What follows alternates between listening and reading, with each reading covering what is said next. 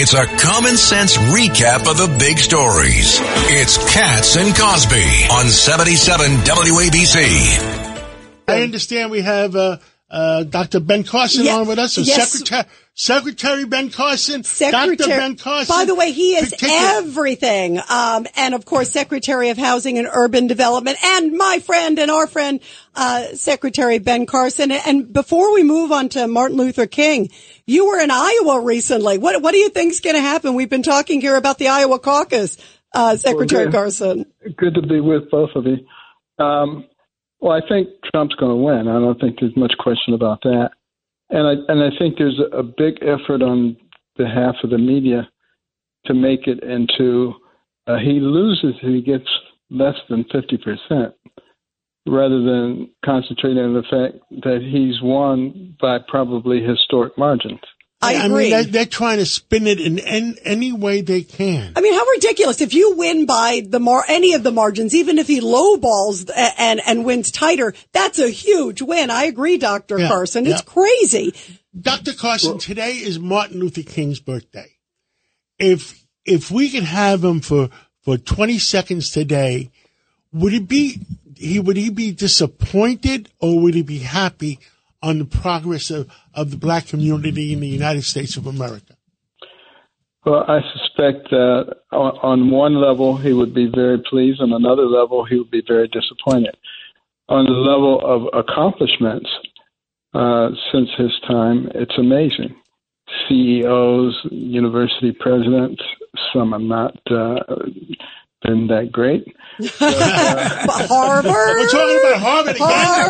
Harvard. It's 45 years between when he was assassinated uh, and uh, and now. It's 45 years. And I, I think the black community has made tremendous inroads in 45 years. yeah, look at President. We got President Obama. We have a vice president. I mean, enormous strides. No, but uh, on the on the other side, I think he would be a little disappointed with replacing equality with equity. I don't think he ever intended that everybody should be the same or have the same outcomes. He wanted everybody to have the same opportunities, You know, I- and uh, that's where we failed. Dr. Carson, I want to throw this out to you uh, to to your point. Um, and American Cornerstone, where where you are, you do such amazing work there. You know how much I love what you're doing there, Dr. Carson. I saw this today. The FAA is pushing diversity in hiring people. Uh, saying that, you know, they may have, uh, you know, psychiatric disability, severe intellectual, but if they fit a criteria for diversity, they would uh, at the FAA. That's like saying, um, uh, I want to pick a certain doctor because of a skin You want a color. brain surgeon or a heart surgeon brain based on surgeon that- diversity? that is only Absolutely. hired because of well. Yeah, that's crazy. I mean, this Well, is it makes crazy. no sense. It makes no sense at all. You know, I I had Glass Lewis recommend against me on one of the boards I sit on because I'm the chairman of the uh, governance and nominating and governance committee, and we don't have 30% women. We have 25% women. We did have over 30%, but uh, there's some changes that had to be made for the sake of the company. Uh, but when do we start jumping through hoops and checking off boxes for Glass Lewis as opposed to doing what's best for the stockholders? Oh, absolutely. Now, uh, Dr. Carson, we spoke a couple of weeks ago, and we were both very much uh, annoyed what's going on in the education system in America, and how especially that is hurting the minority communities. I mean, I don't know what to do anymore. Well, you know, the education is such an important factor. I mean, it doesn't matter what environment you came from, what your ethnic background is. If you get a good education in this country, you write your own ticket. And that's something we used to emphasize, not so much anymore. Now we teach our children that the most important factor is the color of your skin. And, uh, you know, these kinds of things that, that we're perpetrating are only destructive. They only lead to hatred and resentment. None of the things that are being advocated lead us to a better place. You know, having men playing in women's sports, it's not leading us to a better place. Well, Uh, doc, Dr. Carson, Judge Richard Wamper. Good to talk to you again, sir. My Oh, yeah. my problem is if you believe in a strong America, you have to have an educated America. The statistics are staggering about the number of kids who cannot read at all. They're illiterate, and yet the Chinese have kids who are doing quantum mathematics, you know, in the eighth grade and have superior Absolutely. reading skills in, in multi languages. So in the international competition that we're in, we're way behind the curve. What say you? I say that's going to hurt us big time in the long run if we don't correct it soon. And you know, we got even further behind, you know, during the isolation of people during COVID.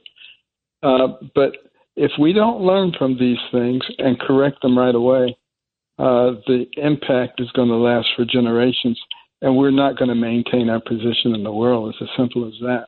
And that's why it's so important that people recognize that we, the people, are the ultimate arbiters of what happened to our country.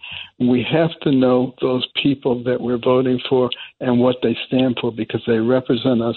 We have a democratic republic, but it doesn't work when you just put somebody in because you recognize their name.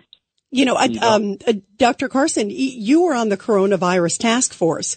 And um, I know you came out, you know, when you were there under President Trump and said you had questions, of course, with vaccines and all that. Um, I don't know if you saw it. John did a great interview uh, with Senator Rand Paul where he, he, he threw the book at Dr. Fauci, who now is flip flopping on, well, I don't know where I really came up with the six feet. And I don't know, you know, about uh, maybe Wuhan lab wasn't a conspiracy theory. Um, we also heard um, from a number of others today that were with Fauci at the time saying the same thing. I, I mean, where's the recompense? Uh, 20 million people died and, and you know better than anybody. They were imposing it on everyone. What do you say when you hear this now from Dr. Fauci? Well, I'm I'm waiting to hear some apologies and restoration. What about all of those medical professionals, the nurses who lost their jobs because they refused to take the vaccine? What about all the pilots and the stewardesses? What about all the military people, the Navy SEALs who, you know, these this is major league damage that they did. And now that they know that they were wrong, could they at least come out and admit that they were wrong? And make restitution to those individuals? What about the doctors who are intimidated into not challenging the conventional wisdom? And it would, states like California went after them. Yes. Well, you know, I was disappointed by the AMA and some of the other medical professional organizations for just caving and doing this because I know they knew better. But you know, they don't want to be canceled. They don't want to be called nasty names. They want to be in the in crowd.